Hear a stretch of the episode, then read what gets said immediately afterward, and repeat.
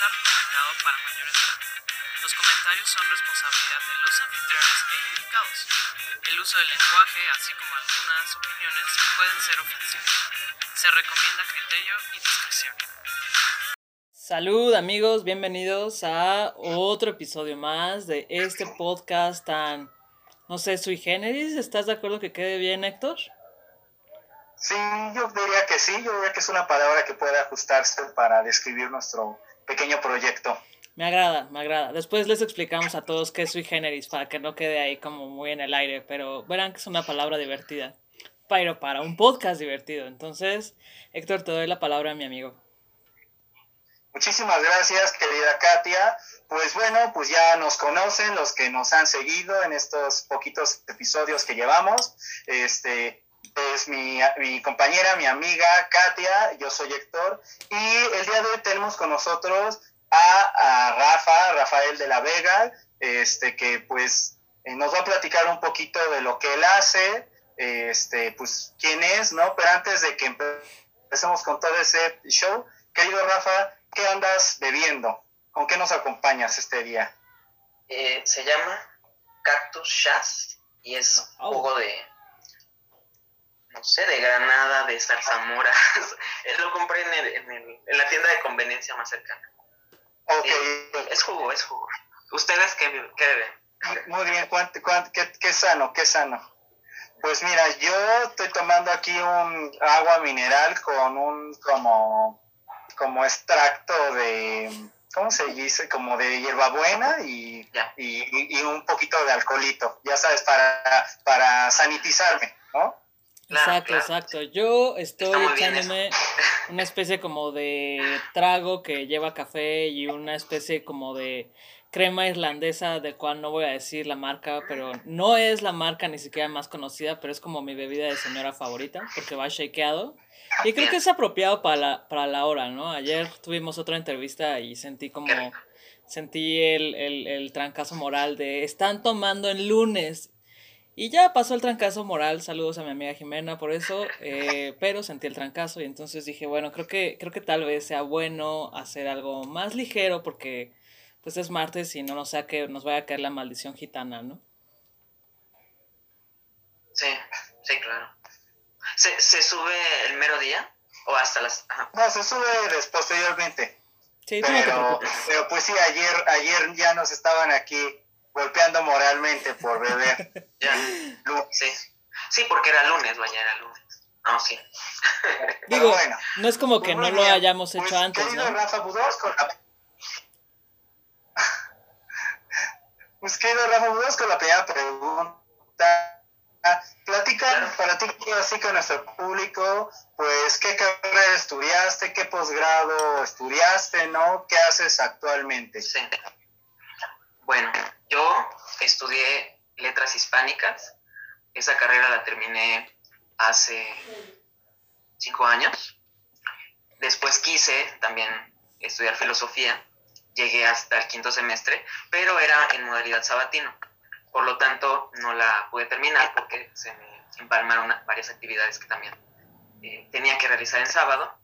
Por lo tanto, lo dejé y creo que, creo que me gustó mucho haber aprendido sobre filosofía de hecho, me, permitió adquirir herramientas para después yo ser profesor de filosofía sin ser necesariamente filósofo.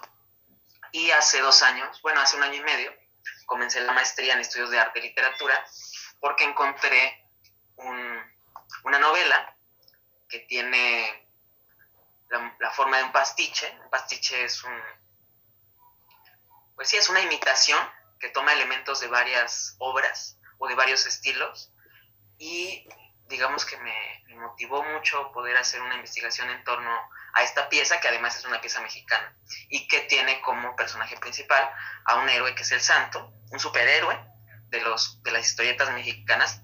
Evidentemente también era un luchador, es un personaje sumamente conocido, filmó 52 películas, no son pocas, de hecho hay, hay eh, pues una serie de, películas muy conocidas que tienen hasta nueve...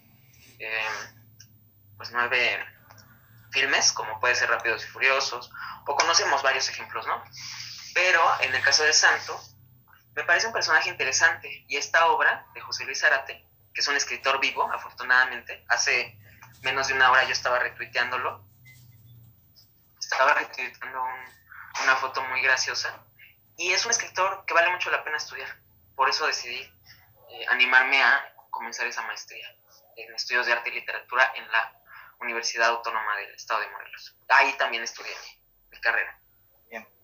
Wow, qué padre. Y me, y me dedico actualmente también a dar clase. Sí, actualmente somos colegas, Héctor. bueno, Héctor trabaja en, varios, varios lugares, pero en uno de ellos eh, somos profesores y, y, por eso nos conocemos. Creo que solo un semestre impartimos la misma clase, pero el semestre que viene a mí me, pues sí, me halagará impartir el curso de pensamiento filosófico, que es una materia súper enriquecedora, es muy padre. Wow, qué padre suena cómo has ido complementando desde la licenciatura y ahorita en lo que llevas de la maestría, cómo has ido complementando como lo que has ido estudiando y lo que estás investigando ahorita. Creo que es una combinación bastante interesante y muy acertada, ¿no? Oye, Rafa, y dime, ahorita em, con lo que hiciste de la licenciatura y lo que estás haciendo de la maestría y lo, lo, lo que dejaste de filosofía, me imagino que te enfrentas como a muchos prejuicios cuando le cuentas a la gente, no, pues es que estudié filosofía y letras hispánicas y así. No sé, la verdad es que ahorita no me viene a la mente como con qué cliché te sale la gente, pero a qué, a qué estigmas te enfrentas cuando le cuentas a la gente lo que has venido haciendo profesionalmente hablando. Claro. Lo primero, pienso que tiene que ver con cuántos autores conoces, cuántas novelas o poetas son de tu familiaridad. Ese es el principal prejuicio, como que te, te creen un erudito, que como que todo el tiempo estás leyendo, cuando no es así, lees lo que a ti se te antoja. Mi género favorito, de hecho, es uno de los menos canónicos, que es la ciencia ficción. La novela que yo estoy estudiando es más bien de fantasía, pero incorpora algunos elementos del horror cósmico. De hecho, eh, también estudio la obra de Lovecraft porque influye mucho en esta obra de, José Luis Zárate. Eh, creen que te la pasas escribiendo poemas o que tal vez eh, eres súper correcto. Evidentemente tienes una buena ortografía, si estudiaste literatura, leíste mucho. Yo llevé cursos de lingüística además, pero eso no, digamos, no está peleado con de repente querer saltarme o tal vez no sé, no, no escribir el signo de interrogación de apertura, sino solo el de, el de cierre cuando estás en WhatsApp. O sea, y la gente puede pensar, ¿no? Que eres, pues que eres un, un pecador de tu, de tu carrera o algo por el estilo. Serían los principales. Lo otro, que es lo que menos me ha pasado, es que la gente piense que no, que no tengo trabajo, que no voy a conseguir trabajo. En realidad, el trabajo más pues más típico pues es el de la docencia, pero también hay edición, o sea, hay muchas cosas que se pueden hacer con una licenciatura en filología. En arte, pues no me dedico al arte, digamos, a, crear obras de arte yo, pero estudiarlo me parece sumamente importante. Explicarle a la gente por qué, por qué es importante el arte, para qué sirve muchos dirán, es que el arte no sirve más que para conmover o para que llores o para que te enojes. No, el, arte en realidad tiene una función mucho más importante que es hacerte ver la artificialidad del mundo. Todo es, bueno, no todo es artificial, evidentemente los árboles no lo son, aunque hay algunos que sí. Hay algunos árboles que, han pasado por procesos artísticos y, y están modificados, pero mucho de lo que nosotros tenemos a nuestro alrededor, tal vez la noción que tenemos del amor, tal vez eh, las concepciones de lo que es bello, empezando por eso, que es una mujer bella, que es un hombre bello. Eh, sin, sin, los estudios de arte, yo pienso que, que la gente daría por hecho una única manera de ver el mundo. Entonces, cuando uno escribe sobre arte, sobre estética, creo que está haciendo eso de alguna manera, mostrándole al mundo que hay múltiples maneras de, crear. Ahí, por ahí día. Eh, y ya creo que son los únicos prejuicios a los que me enfrento. Sí. Ok. ¿Y por qué elegiste estudiar esto? ¿Por qué, por qué estudiar el arte? ¿Por qué estudiar la literatura? Digo, aparte de lo que acabas de mencionar, ¿no? Este, ¿Por qué? ¿No? Tuvo que ver con lo que a mí me gustaba, porque cuando yo estaba en la, en la preparatoria y ya iba a elegir la licenciatura en, en letras hispánicas, en realidad me arriesgué a, a, estudiar algo que a mí me gustara. Me gustaba la economía, pero las escuelas que aquí había en Morelos en ese momento eran, eran privadas. Entonces no, no pensé, o sea, no es que no creyera que no mereciera la pena pagar para tener un título, pero quería estudiar en una universidad pública. Y entonces habría sido moverme a la Ciudad de México, cosa que no quería hacer. O sea, al final sí, tiene que, sí tenía que ver con lo que yo quería, con, lo, con cómo yo me iba a sentir cómodo. De poder, habría podido, pero no lo quería. Quería seguir aquí en Cuernavaca, aquí estaban mis amigos, aquí estaban las cosas que me gustaban, aquí estaba mi casa. Y entonces decidí elegir otra cosa que me, que me apasionara y era la literatura. Ya en el último semestre conocí a un profesor que se llama Héctor González, que nos impartió un curso llamado Cine y Filosofía, en el cual elegía él obras de cine que estuvieran inspiradas en novelas y las iluminábamos con conceptos filosóficos. Ahí fue donde entendí que, que todo está conectado. Bueno, lo entendí, digamos, desde antes, pero hasta ahí vi su, su esa realidad de que, en real, de que puedes estar analizando un, una pieza fílmica a la luz de, no sé, del pragmatismo, de la hermenéutica, de, de varias teorías eh, epistemológicas. A mí me, me, pareció fascinante eso. Y ya la maestría, en realidad creo que fue más bien un golpe de suerte, porque yo estaba muy contento dando clase, pero un día me llega a mi correo una convocatoria de la universidad que me envió un, un ex compañero y me dijo, creo que esto te puede interesar. La leí, me, me interesó mucho, pero faltaba muy poco tiempo para, para, el, para el anteproyecto, o sea, era cosa de un mes. Y dije, no, ya encontré lo que quería, me voy a esperar un año, voy a preparar algo, algo que valga la pena, algo que me encante, y el próximo año aplico y afortunadamente me quedé. Sí, pasé varios filtros y, y no fue fácil, no, no me sentí tan, tan cómodo en, en, todos esos exámenes, pero al final estoy aquí, ya estoy por, por terminarlo, estoy pasando a cuarto semestre. Así. Qué bueno, pues felicidades, te vas a dar cuenta que el tiempo de la maestría se va en un suspiro y ya después cuando llegues al final es como, ay, no manches, lo veía tan, tan pesado y te enfocas tanto como en el trabajo que al final es como, no manches que ya se acabó, es muy raro, pero bueno. Oye, Rafa, ¿y ¿Dirías que estudiar los temas que tú estudias es diferente en otros países?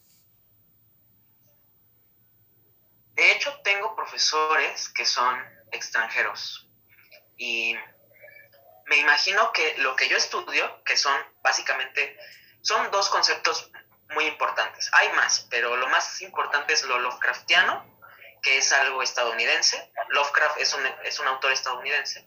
Y lo Camp es una sensibilidad que también me imagino que en Estados Unidos estas dos nociones pues eh, se toman tal vez con, más seriedad, hay más conocimiento al respecto. Me imagino que en el mundo anglo, angloparlante pues sí debe haber mucha más información.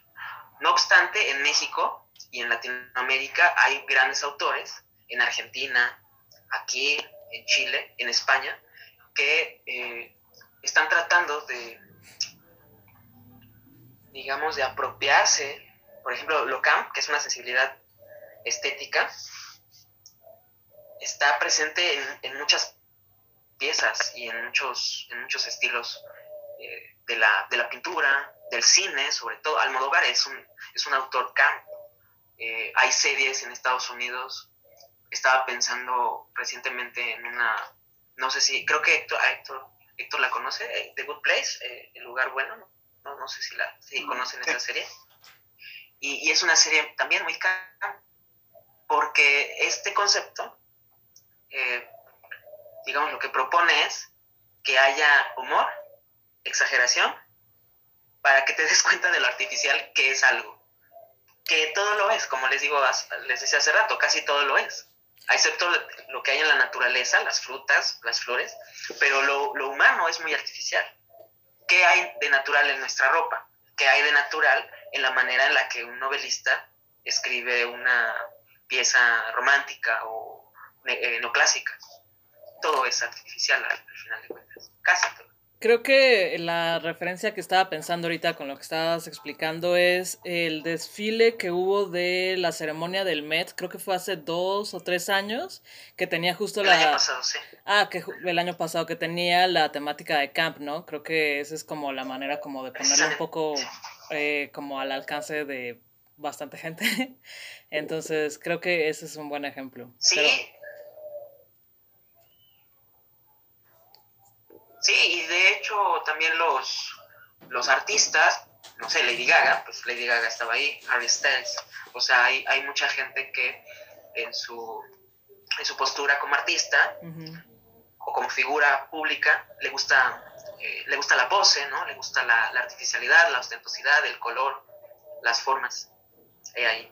Y la novela que yo analizo tiene mucho de eso, además de que también mezcla el horror cósmico, que es un, un tema que a mí me fascina, es eh, el horror cósmico como un género, realmente pensar que, que somos una criatura diminuta en el vasto universo, que somos como, como el polvo, ¿no? Para otros seres. Eso también me, me gusta mucho de la novela que estoy analizando, que estoy estudiando. Oye, Rafa, ¿y cuáles son las principales dificultades a las que te enfrentas a desarrollar un proyecto como este? Y digo así, en, los aspectos que a ti se te ocurran. Afortunadamente, en el núcleo académico de mi maestría he encontrado mucho apoyo.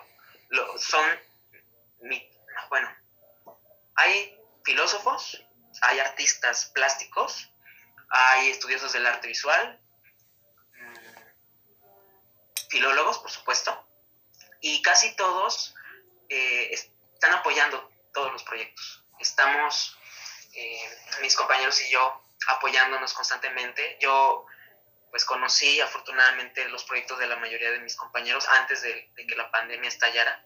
Pude ver sus exposiciones, saber de qué va la línea de investigación de, de algunos y nos, nos apoyamos. No sé si te refieres más bien a la información que, que hay al respecto, pues está en inglés la mayor parte de la información. Entonces, si una persona quiere hacer cierto tipo de estudios, tiene a veces que dominar pues una segunda lengua o hasta, hasta tres, ¿no? En, francés tal vez también, bueno, en las artes, mucho, mucho de los hallazgos pues están escritos en francés, en italiano. Yo pienso que si una persona quiere estudiar arte, sí tendría que saber que habría que, que estudiar mucho idiomas, filosofía, si quieres ser crítico del arte. Es, es, lo que sucede, de hecho, con varios críticos del arte, que en realidad tienen que saber mucho de historia, tienen que saber mucho de la teoría del color, de la forma, filosofía. He ahí probablemente la mayor dificultad, pero en mi caso no he encontrado tantas. ha fluido bien, me ha gustado, mi directora de tesis es escocesa, es una mujer escocesa, ya tiene aquí más de una década viviendo, pero ella me ayuda mucho con, con lo que respecta a Lovecraft, por ejemplo, porque e, ella estudia mucho la literatura gótica, la literatura de terror y de horror, que son géneros diferentes que a, veces no los distinguimos muy fácilmente, pero son, son bien interesantes ambos. Sí, ahí. Oye, Rafa, ¿y qué dirías que es lo fundamental que la gente tiene que saber sobre la línea de investigación que estás llevando? Mm, creo que tiene que ver más bien con el gusto de, de la gente, o sea, si a la gente le gusta la ciencia ficción, va a encontrar en estudios como los que yo hago, pues un trabajo llamativo. Pero si no, si ni siquiera les gusta la literatura, probablemente leer un trabajo como el mío, pues no sea algo que ellos, ellos disfruten. Pero con respecto al arte, sí, porque el arte eh, como que lo permea todo. Por ejemplo, estaba viendo esta, esta lata y, veo que también pues tiene un diseño y es llamativo. O sea, hay, hay tantas cosas en las que están influyendo el arte, no sé, la filosofía. Las películas, eh, bueno, hay, hay, toda clase de películas, pero las que a mí me gustan pues son las que abordan una narrativa interesante, un tema muy profundo, algún concepto filosófico, la muerte, el amor o el poliamor o cuestiones como esa. A mí me parece que, eh, digamos, todos los que estudiamos humanidades y artes, hacemos como un esfuerzo por tratar de, de, construir eh, tesis o investigaciones que puedan ser interesantes a las personas, pero eso sí es, es muy subjetivo, no es, no es como una tesis en derecho tal vez, ¿no? cuyos efectos pues se ven eh, más bien como aplicados en varios ámbitos. En las artes es más bien, te tiene que gustar eso, si no, pues olvídalo. Yo para qué quiero leer una tesis de pintura, de historia de la pintura española durante el franquismo, si realmente eso no me, no me interesa.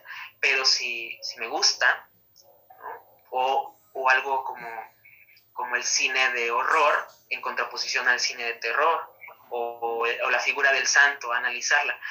Por ejemplo, hay, hay muchas tesis de doctorado, o sea, yo tengo en mi computadora guardadas como seis tesis de más de 200 páginas sobre el santo, sobre diferentes aspectos del santo sobre por qué fue tan importante, sobre por qué los filmes eh, abordaban ese tipo de criaturas tan, a veces tan ridículas. Son, son 52 películas del santo. O sea, hay mucho que decir sobre este personaje. Y además yo creo que eh, a veces se nos olvida que es un superhéroe.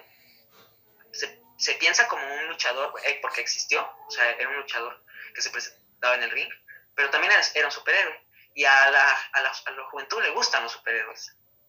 Les gustan los Vengadores, les gusta la Liga de la Justicia. Generan mucho, mucho impacto y mucho dinero, por supuesto. Oye, y, y digo, aunado a esta parte, ¿cuál sería la relevancia social que tiene el tema? Digo, porque es cierto que puede que a alguien no le guste algo. Sin embargo, pues sabemos que hay muchas cosas que no nos gustan, pero que tienen impacto sobre nosotros. Ejemplo, los malditos impuestos, ¿no? Entonces, digo, entre la burocracia, entre otras cosas, ¿no? Entonces, ¿cuál es la relevancia social que tiene este tema que tú trabajas? La relevancia social, yo creo que sería la relevancia social de la que hablaba hace rato, de, saber que el arte te permite ver lo artificial que es el mundo.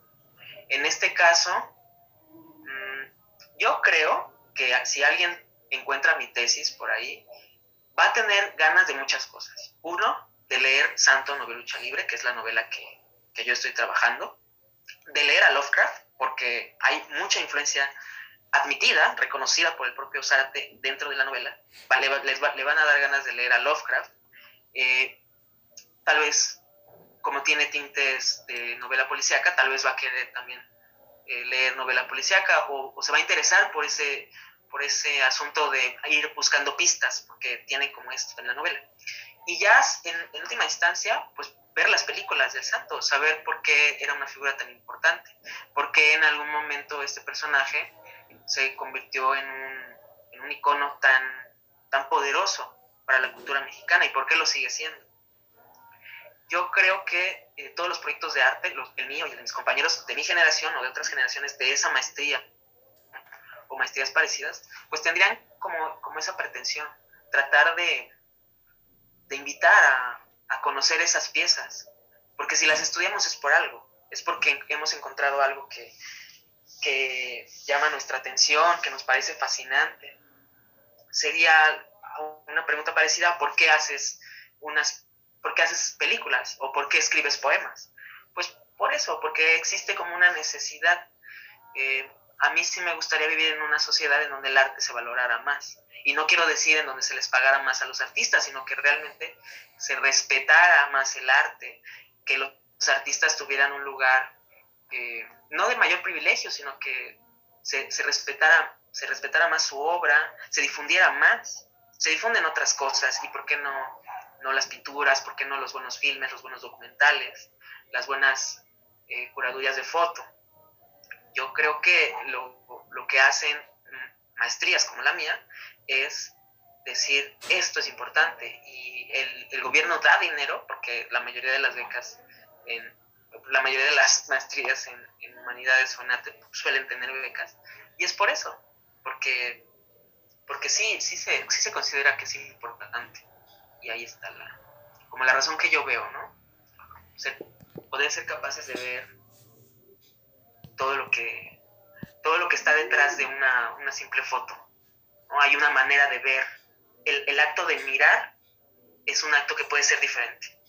O sea no, no hay algo o sea el arte lo que te quiere decir es lo, lo natural es muy poquito con respecto a lo, lo, inventado lo artificial lo que se puede cambiar si hoy puedes eh, amar de una manera porque se lo imponen así, porque, la, porque precisamente el arte te lo impuso así, con el amor cortés en la época medieval, se pueden inventar nuevas maneras, nuevas maneras de hacer gobierno, nuevas maneras de, de relacionarte en un acto de, de amistad o de, o de docencia. El arte propone eso, al final de cuentas. Recientemente también veía una, una película, la, la, forma del agua, de, Guillermo del Toro, y me pareció fascinante lo que hace este hombre.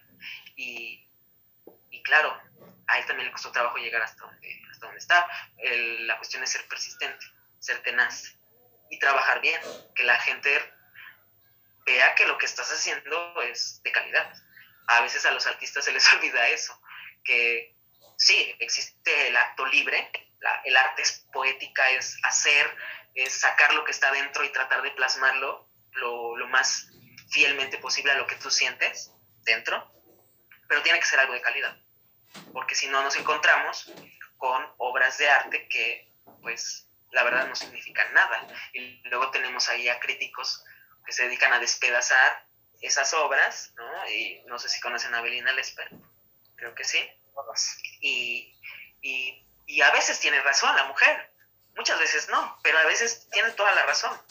Y ella y otros críticos de arte, de repente te encuentras con, con piezas que son, no sé, no, son... Lamentables.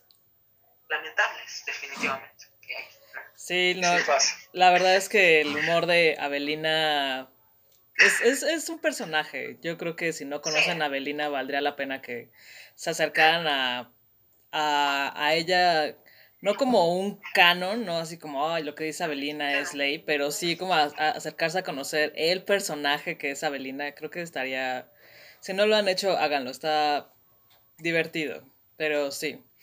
Oye, Rafa, y con lo que llevas hasta ahorita de investigación, tanto en la licenciatura como ahorita que ya estás, digamos, cerrando la maestría, ¿a qué conclusiones dirías que has llegado? Conclusiones con respecto a a mi trabajo concretamente una bien importante.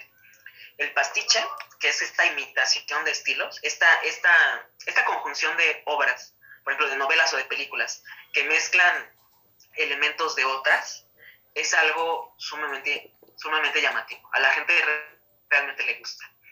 A veces creo que los artistas tratan de ser súper originales y por eso nunca hacen nada, porque están esperando crear la obra que cambia el mundo, cuando en realidad puedes hacer muchas cosas. Eh, a mí me parece que el trabajo de Zárate es, es muy bueno, me fascina ese, ese trabajo y, y, es lo que me está enseñando este proyecto, además de que también eh, yo cuando era mucho más joven consideraba que las películas del santo eran eran muy malas. Algunas lo son, desde luego, son pésimas, no solo son malas, son pésimas. Pero hay otras que son verdaderas joyas. Estaba pensando en, en, unas que cito en el tercer capítulo de mi tesis, que son El hacha diabólica, que es una película de 1964, y una muy famosa, El santo contra las mujeres vampiro, que es del 62, y son verdaderas obras eh, del cine mexicano, son, son muy buenas, son, a mí me gustan mucho. Y, y eso, o sea, al final, eh, no sé si tiene tanto impacto, si tendrá tanto impacto social, pero ella que lo tiene personal y además, creo que, que, nunca, nunca había hecho algo que, de lo que realmente me sintiera tan feliz de hacer, como esta tesis.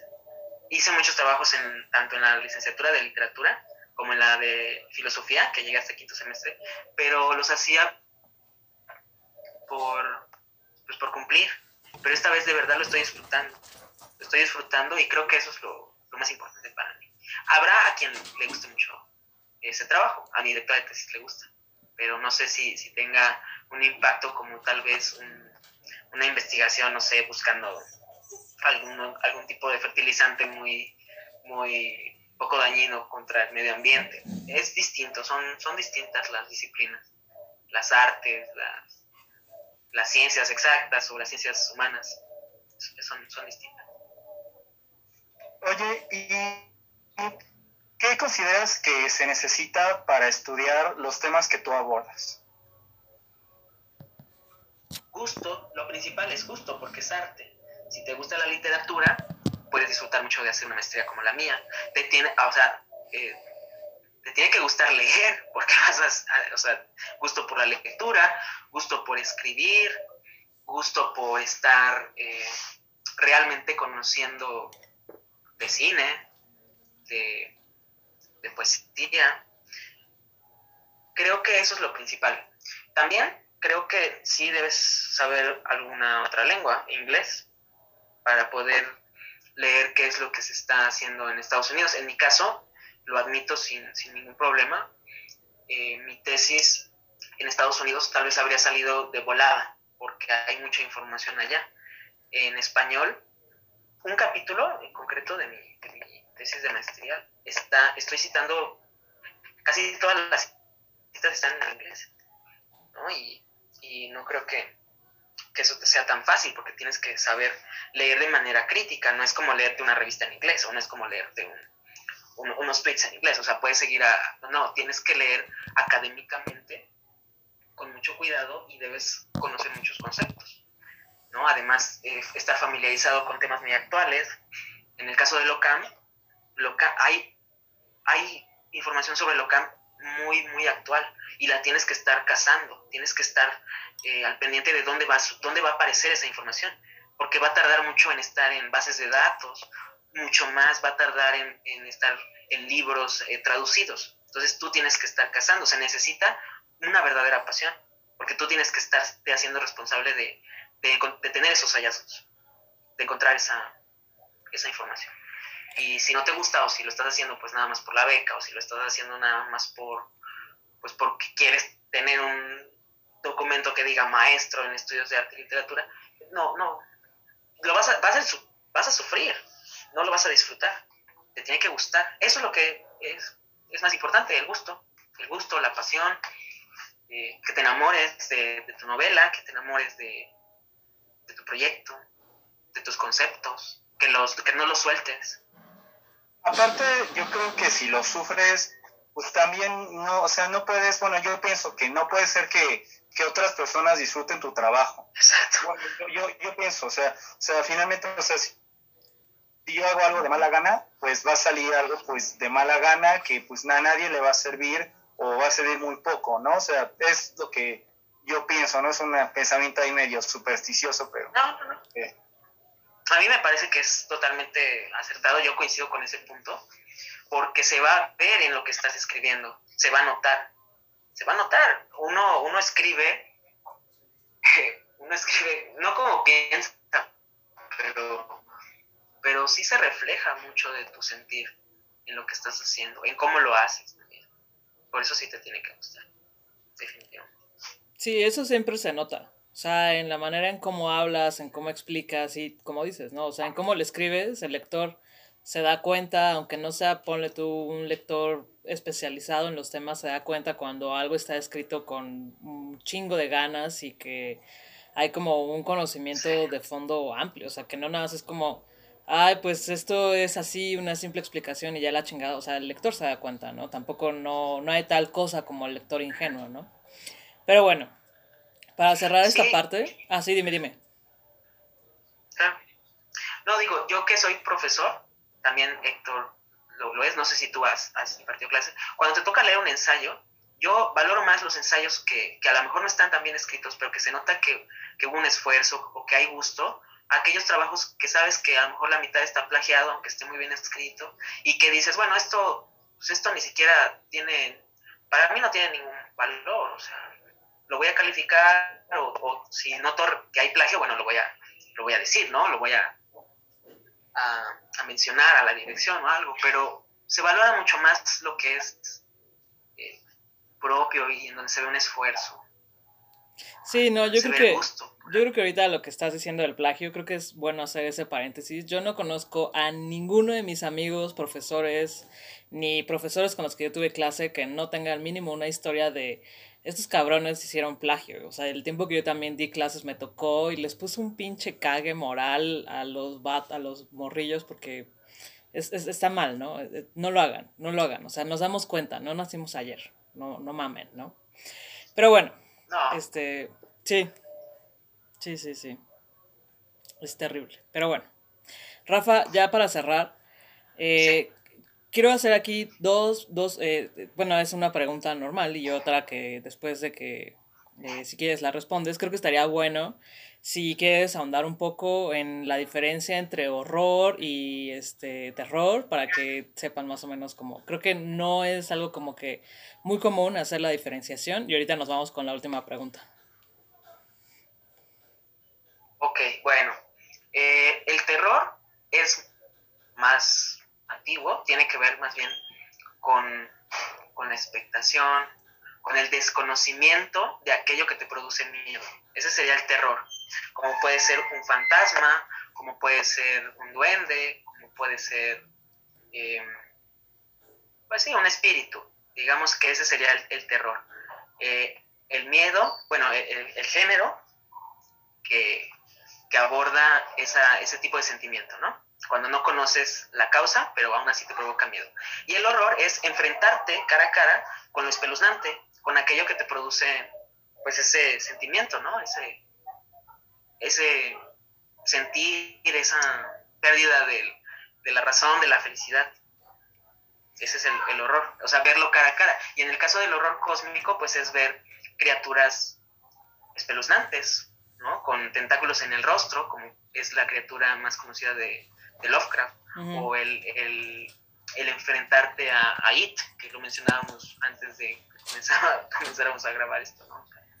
Eh, eh, este ser, It, el, el, extraterrestre de Stephen King, una criatura eh, no de este mundo, y cómo se presenta ante, ante los seres humanos. Esa sería la diferencia entre horror y terror.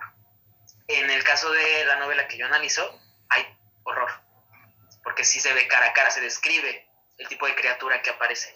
Es, es una criatura sumamente, sumamente terrible. De hecho, eh, en, ningún, en ninguna película del santo, de las 52 que hay, el santo se tiene que enfrentar a un ser tan horroroso como este que está en la novela de José Luis Arate. Si esto fuera llevado a, a la pantalla, seguro que sería un, un hitazo, ¿eh? se los juro algún día alguien lo debería hacer. Esa, esa idea es fantástica, es una, es una pieza literaria digna de ser llevada a la pantalla. Claro, si se va a hacer bien, porque si no, pues luego ahí tenemos las películas que surgen de los libros que son lamentables, diría Katia. No pude evitar pensar en este ejemplo de las definiciones que estabas dando en el SAT. O sea, la primer, el primer correo que te llega del SAT es el terror. Es, es, no sabes, estás joven y dices, ya, me voy a ver en la cárcel, no sé qué va a pasar. Y cuando tienes tu primera cita en el SAT es, ¿qué voy a hacer? Aquí ya me van a tener fichado. Creo que ese ejemplo podría funcionar. Puede ser un poco ambiguo, pero creo que puede funcionar. Pero bueno. Y, no, sí funciona porque es a, lo, es a lo desconocido. O sea, es, sentir miedo de lo que es desconocido, pues es terror. Pero el horror es ya que lo, que lo veas. O sea, nunca jamás lo imaginaste y ahora ya lo tienes que ver. Exacto. Sí, yo creo que sí. Deberían, deberían de darnos como un aviso cuando todavía estamos muy jóvenes de mira, pásala bien ahorita, todo va a estar muy cool y cuando llegue el SAT... Ya para cerrar esta primera parte, eh, ¿por qué consideras que la gente en general debe conocer estos temas? ¿no? Ya platicaste un poquito de tu tema en concreto, pero sí, en términos generales, ¿por qué a la gente le debe interesar? Creo que a la gente le, le podría interesar porque se trata de salirte un ratito de, de la manera de la manera impuesta, de la manera más conocida de observar, de percibir el mundo. Cuando uno estudia arte y literatura, no, aunque no sea profesionalmente, aunque no hagas la carrera de, de artes o de crítica artística o de filología, pero que, no sé, tengas curiosidad por tomar un libro sobre teoría literaria o que vayas a exposiciones, curadurías, eh, museos, creo que te da la oportunidad de salirte un tiempo de ese, de ese modo impuesto, de esa cotidianidad que a veces es abrumadora, y por un instante saber que existen posibilidades de, de cambiar el mundo, de transformarlo, a través del ejemplo que te puede dar tal vez un pintor, que te puede dar un, poeta, que te puede dar un cineasta. Eso sería, sería la razón. Y no es una razón tal vez de mucho peso, pero es muy valiosa. Yo pienso que el, arte eh, no debe imponerse, no debe, no debe enseñarse como, como una asignatura obligatoria, sino más bien eh, pues como el propio arte lo hace. Si tú dejas um, una obra, se acercará a la gente y verán muchas cosas en ella, se, se, verán reflejados. A veces el arte tiene esa virtud, funcionar como un espejo o funcionar como, como una máquina de sueños, aunque suene muy cursi, pero creo que es así. Y, y si puedes hacerlo desde el punto de vista académico, digamos que tienes la, la oportunidad, además de disfrutarlo, de generar conocimiento al respecto. Ahí estaría mi respuesta. Incluso yo creo que agregaría lo que mencionaste, aparte de eso, yo creo que también puede ser como esta bola de cristal que apunta hacia el futuro también o que, o que marca el futuro, ¿no? Porque en muchas ocasiones el arte se adelanta a, la época en la que se vive, ¿no? O sea, y muchas veces en, su propio tiempo no es reconocido y pasan 10, 20 o 30 años y ya es reconocido, ¿no? Y, y te marca algo que te va alcanzando, ¿no? O sea, por poner un ejemplo o dos ejemplos bien claros que tengo ahorita, eh, Orwell, ¿no? Este, eh, ¿cómo, están? Y, Huxley, ¿no? Que está tan presente en nuestro mundo el día de hoy, ¿no? De cómo vivimos el mundo. Sí, además de que también el arte sirve como vehículo para otras disciplinas, por ejemplo, para la filosofía o para, la, para ciertos conceptos políticos. No sé si vieron Jojo Rabbit, eh, este filme del año pasado, sirve, o sea, es una, es una obra de arte maravillosa, colorida. Habría mucho de camp en ella, definitivamente es una obra camp, pero a la vez te permite pues ver también un acontecimiento histórico o poder, digamos, intuirlo, más que verlo, como que, como que lo intuyes, o el pianista, esta obra de, de Polanski. Y el arte es eso, es un vehículo a veces para otras ideas. A veces por sí mismo te lo dice todo todo lo que, a veces te dice todo lo que el artista eh, habría querido expresar, pero ¿quién sabe? O sea, ¿quién, quién de nosotros sabe qué, era la, qué es la Mona Lisa? O sea, tú la ves y, ¿qué, qué, es? O sea, ¿cuál era el propósito de Da Vinci al crear esta, esta pieza pictórica? Pero nosotros cuántas cosas podemos decir sobre ella. Y así nos pasará con Van Gogh y así nos pasará con todos los cineastas y con las danzas y con las obras, las piezas musicales, las óperas o, las canciones de rock que hoy escuchamos y que tanto significan para nosotros. O sea, el arte es un vehículo, les digo, para la filosofía, para la política. Hay, hay, hay bandas de rock en México, en todo el mundo, que, que son eminentemente políticas, ¿no? sus mensajes son súper políticos, pero pues lo hacen a través de, de la música, de esos silencios y de esas notas y de esa mezcla de, de, instrumentos y de voces, etcétera.